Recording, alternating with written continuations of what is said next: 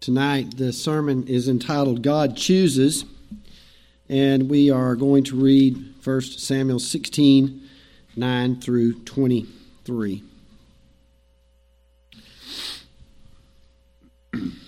Next, Jesse made Shammah pass by, and he said, The Lord has not chosen this one either. Thus Jesse made seven of his sons pass before Samuel.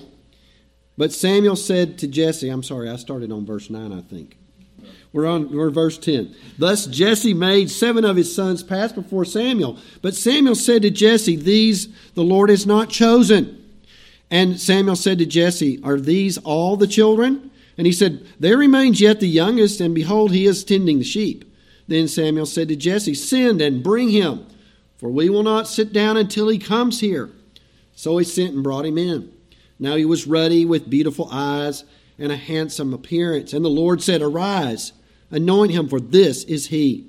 Then Samuel took the horn of oil and anointed him in the midst of his brothers. And the Spirit of the Lord came mightily upon David from that day forward. And Samuel arose and went to Ramah. Now the Spirit of the Lord departed from Saul, and an evil spirit from the Lord terrorized him. Saul's servants then said to him, Behold, now an evil spirit from God is terrorizing him, terrorizing you. Let our Lord now command your servants who are before you, let them seek a man who is skill, a skillful player on the harp. And it shall come about when the evil spirit from God is on you, that he shall play the harp with his hand, and you will be well. So Saul said to his servants, Provide for me now a man who can play well, and bring him to me. Then one of the young men said, Behold, I have seen a son of Jesse the Bethlehemite, who is skill, a skillful musician, a mighty man of valor, a warrior, one prudent in speech, and a handsome man. And the Lord is with him. So Saul sent messengers to Jesse and said, Send me to your son David. Send me your son David, who is with the flock.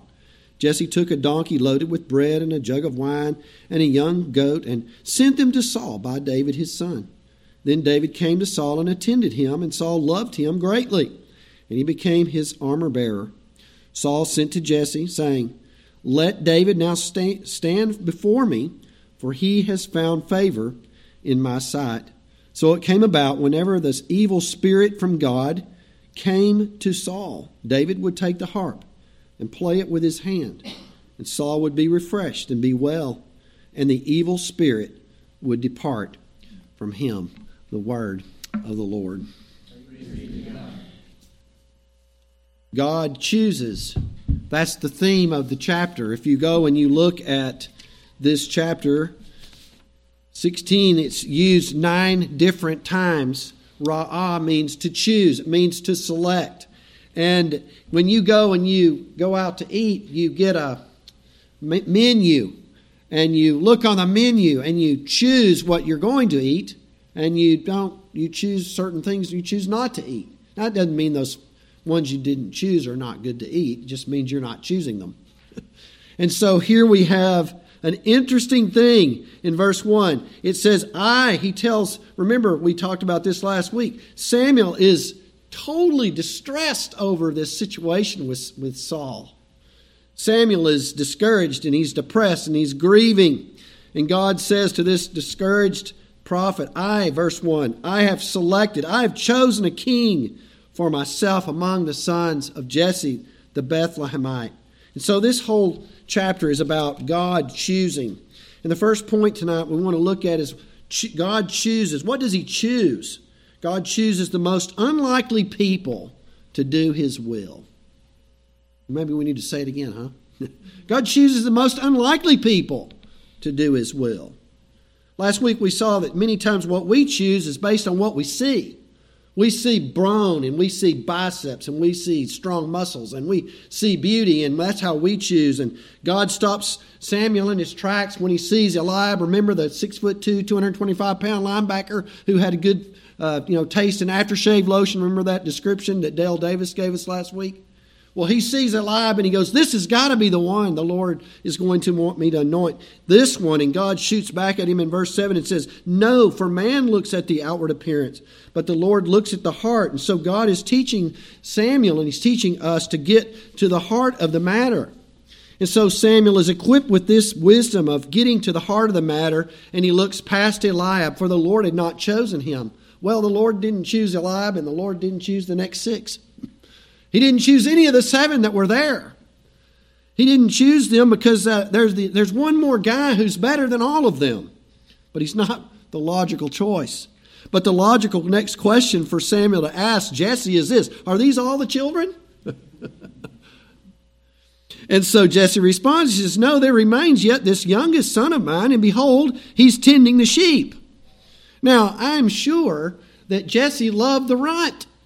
I'm sure he loved the one out in the field, but compared to Eliab, compared to Abinadab, compared to the other sons who were older, surely this guy's in a different class than these guys who are older and bigger and stronger. Surely. And so here's the next thing. Instead of anything else to be said, he just looks straight at um, Jesse and says, Send and bring him, for we will not sit down until he comes here. Well, basically, that's going to get a man's attention. Because you see, he's saying this we're not eating until this shepherd shows up.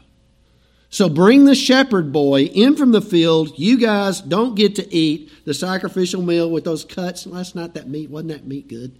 Wow. You know, these guys cut this meat after the sacrifice. It's, they're going to eat this meal together. Hey, listen, go get him, bring him in. And so they bring the eighth son in, and he was different. He was ruddy. He is that some people think he was ruddy because he came rushing in really quickly. but he was ruddy. He was fair. He probably had red hair. I'm favor red hair. And so, you know, he was ruddy and he had a beautiful pair of eyes. And he was handsome. And the Lord tells Samuel, Arise and anoint him, for this is he.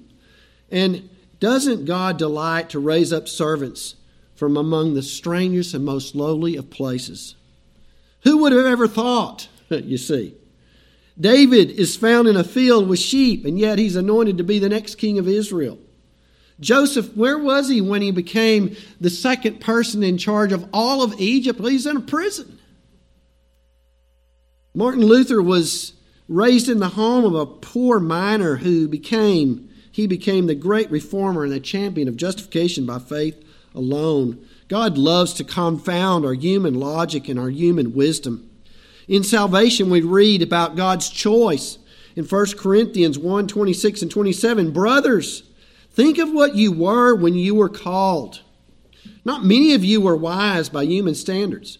Not many were influential. Not many were noble of noble birth. But God chose the foolish things of the world to shame the wise. God chose the weak things of the world to shame the strong. And the same thing occurs when it happens as regards to God's servants. He chooses people. And I think sometimes ministers and sometimes elders and sometimes parents need to be really careful how they look at those underneath them. Because sometimes what we do is we look at that person, we go, that person has too many things to overcome. That person will never amount to anything. You're looking at your kids. He's, he's not anything like Eliab, right? And so we look at our kids, but it just may be the thing that the, that, that child has to overcome, that, that God gives them the ability and the strength to, to work at it. We've talked about that many times in among our men. We, we talk about the fact that sometimes it's the guy that works against all the things that he has to overcome who becomes the person that God uses because he has to go through so many trials and he learns to persevere. You and I can never know what God might do, how God might confound all our logic. And how should you and I be careful to prepare ourselves for the service of the Lord? I don't know where you are right now. I don't know if you're invisible where you are. Sometimes don't have ever, I'm just on the shelf. I'm just invisible. I'm just in a, I'm just in a room and, and I'm, I'm, I'm doing classes and nobody sees anything I'm doing. Oh, yeah, somebody does. God sees you.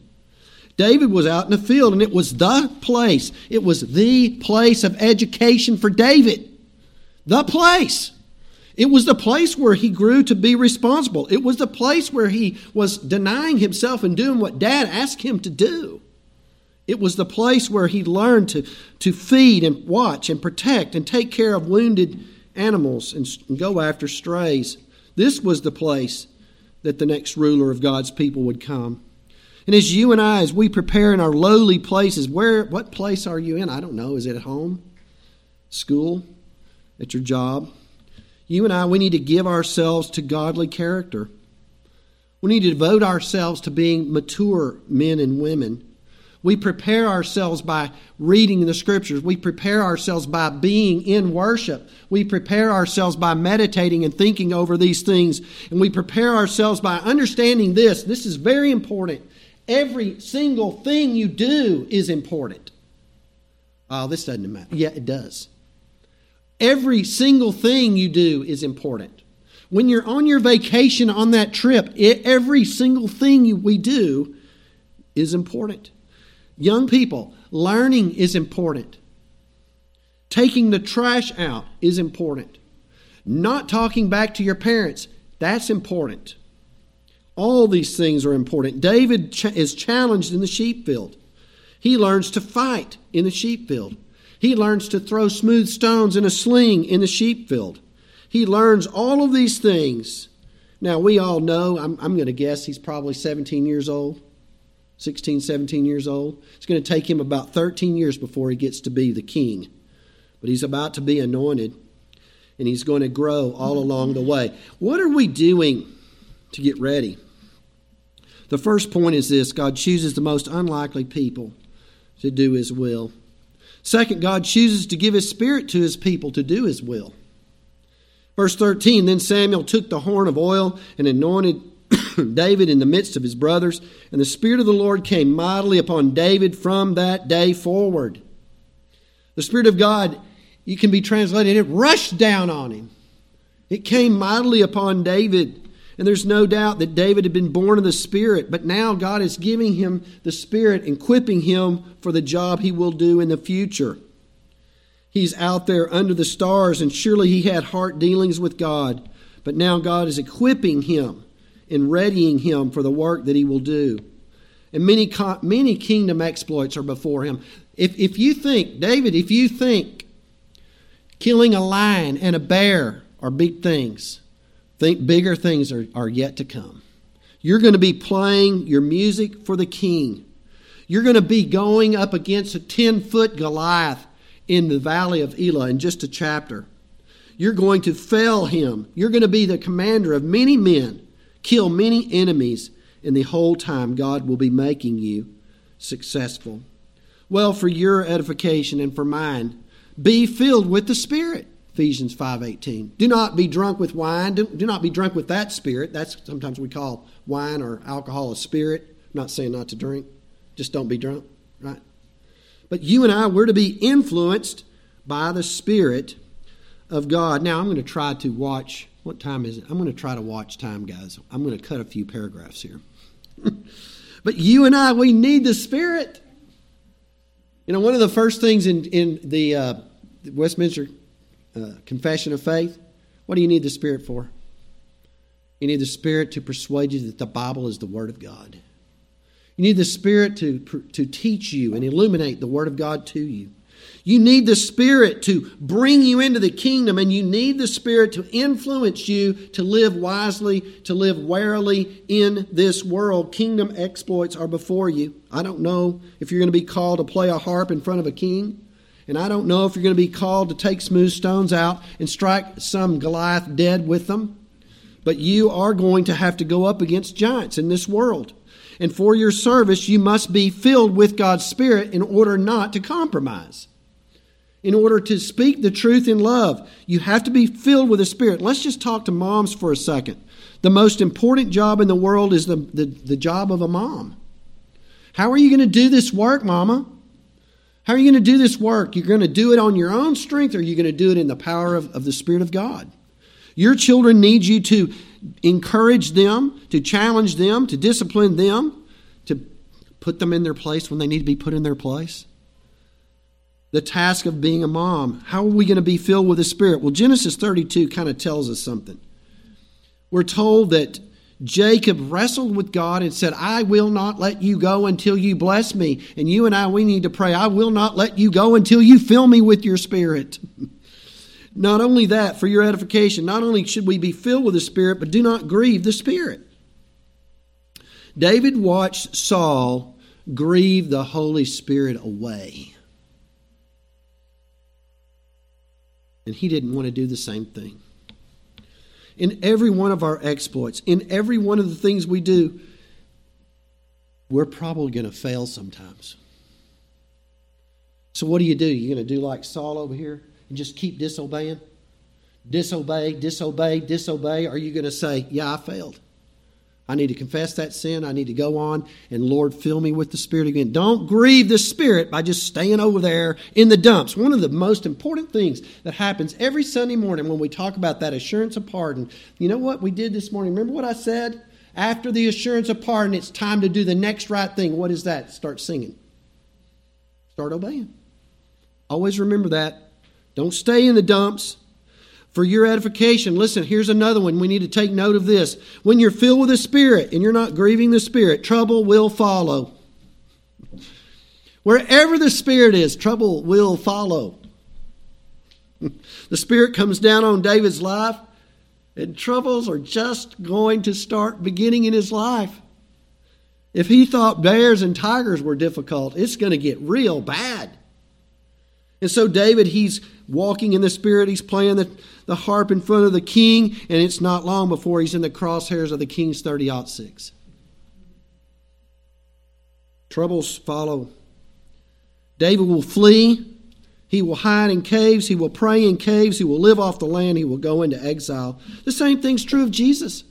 One of the things we talk about every time we talk about with the kids am getting ready for, for making a profession of faith, we always go to Matthew chapter 3. We always talk about Jesus being baptized. The Spirit comes down and lights on Jesus in the form of a dove. God the Father says, This is my beloved Son, in whom I'm well pleased. And then Jesus, it's a glorious time. And then what happens? Jesus goes, goes through trials. There's the Spirit of God, and what follows next? Well, he's tempted. And if this is true of David, and if this is true of Jesus Christ, it's going to be true of you. No sooner than you take on Jesus' yoke, then you will encounter trials, troubles, struggles, conflicts. Uh, Spurgeon has a way of talking about the perseverance of the saints. He talks about being on a boat that's in a storm. You read this one? He's in, a, in, in this, uh, uh this boat, and the storm's really bad. And he's got the picture of a guy who's almost off over here, and he's being thrown almost off over here, and he doesn't know whether he's going to make it. There's conflicts.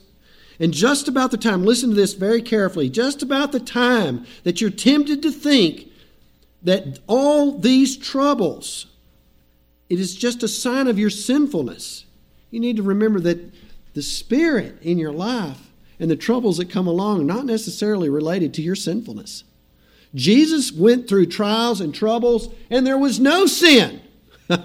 right? No sin. And David, being in the sights of Saul, he hadn't done anything.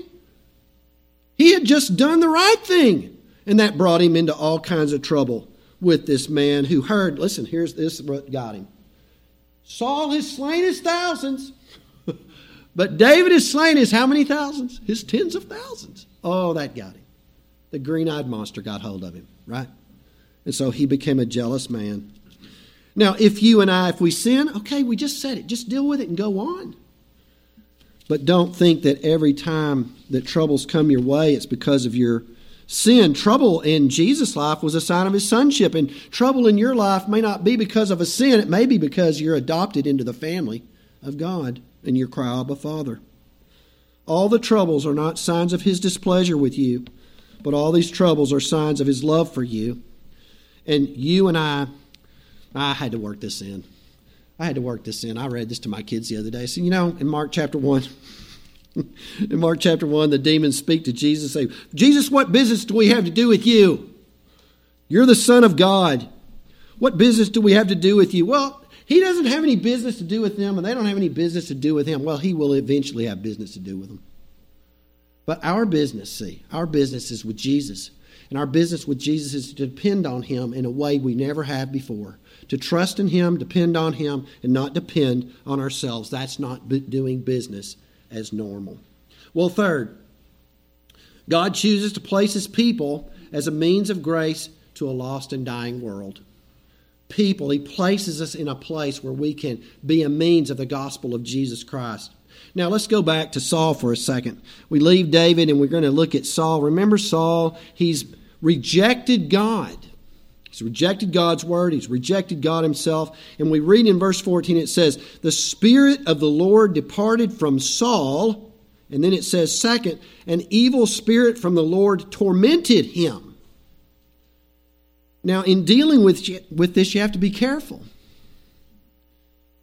Saul, I don't believe, is losing his salvation. We don't believe you can lose your salvation. When you're saved, you're always saved. When you're saved. Um, I don't believe he was ever born of the Spirit. We do know that he was given the Spirit to equip him for his ministry as king.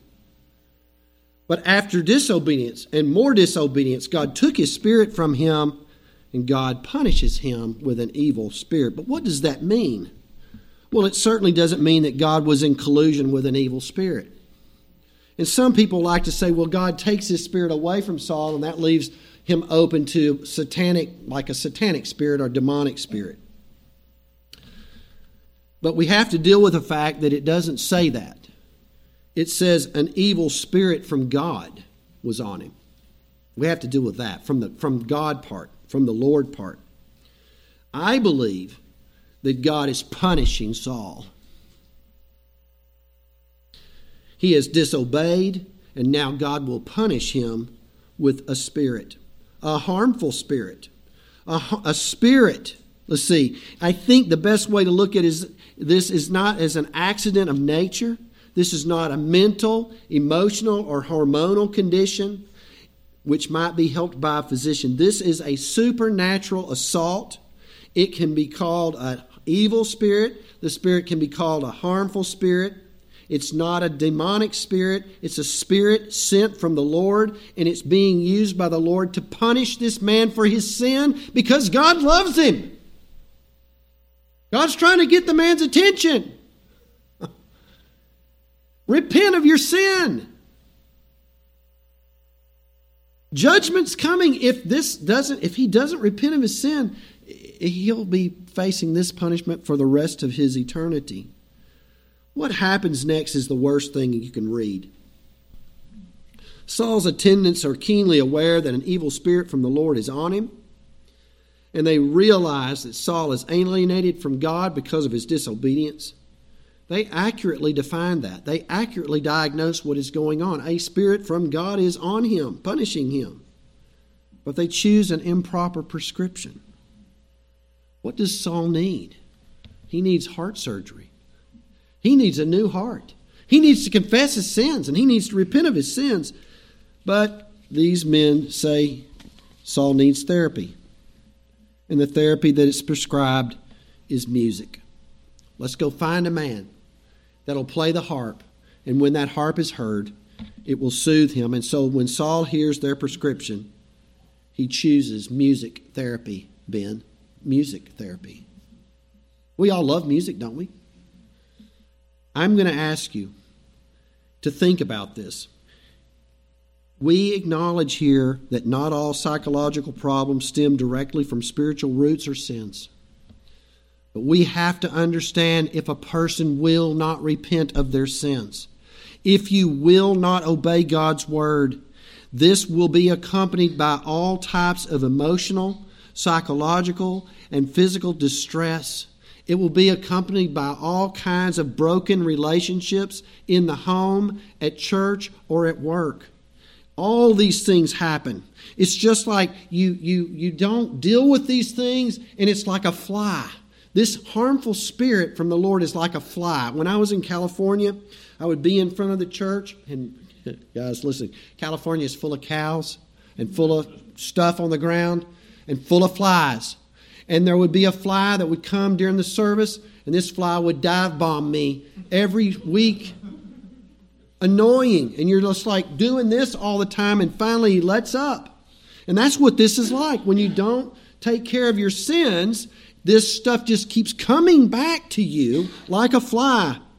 If you and I, if we're alienated from God, the proper prescription is not music, it's a new heart. It's seek God, it's confess sin, it's come, come to Christ and, and ask for the music of Jesus Christ. But if you don't come for this music of Jesus Christ, you will go for some kind of music. You will go for music that soothes your guilty conscience, music therapy. Why is it in the, in the ancient days that kings had jesters in their court? You ever thought about that? Why are these guys dressed up in a suit? For, to be comedians, to make, to, to, to make light so that the king doesn't have to think difficult thoughts. And today we have TV and theater and stadiums to get our minds off of things. We have hunting and boating and drugs.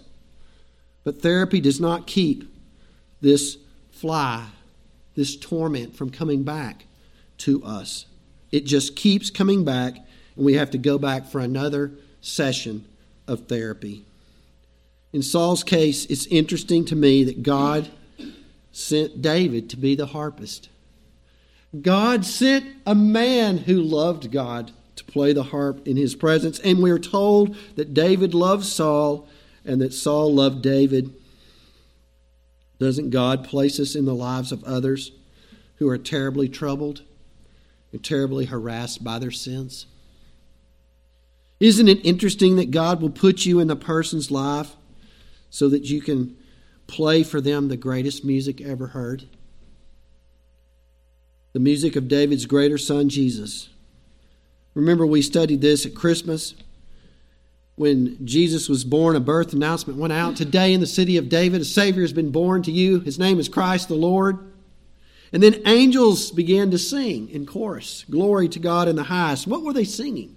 They were singing about a Prince of Peace who came to eliminate all the hostility between God and man. A, a, a, a Prince of Peace who came to to take care of all this emotional and psychological and physical distress that comes our way because of our sin and sets us free from our sin so that we might be made right with God and eventually enter into his heaven.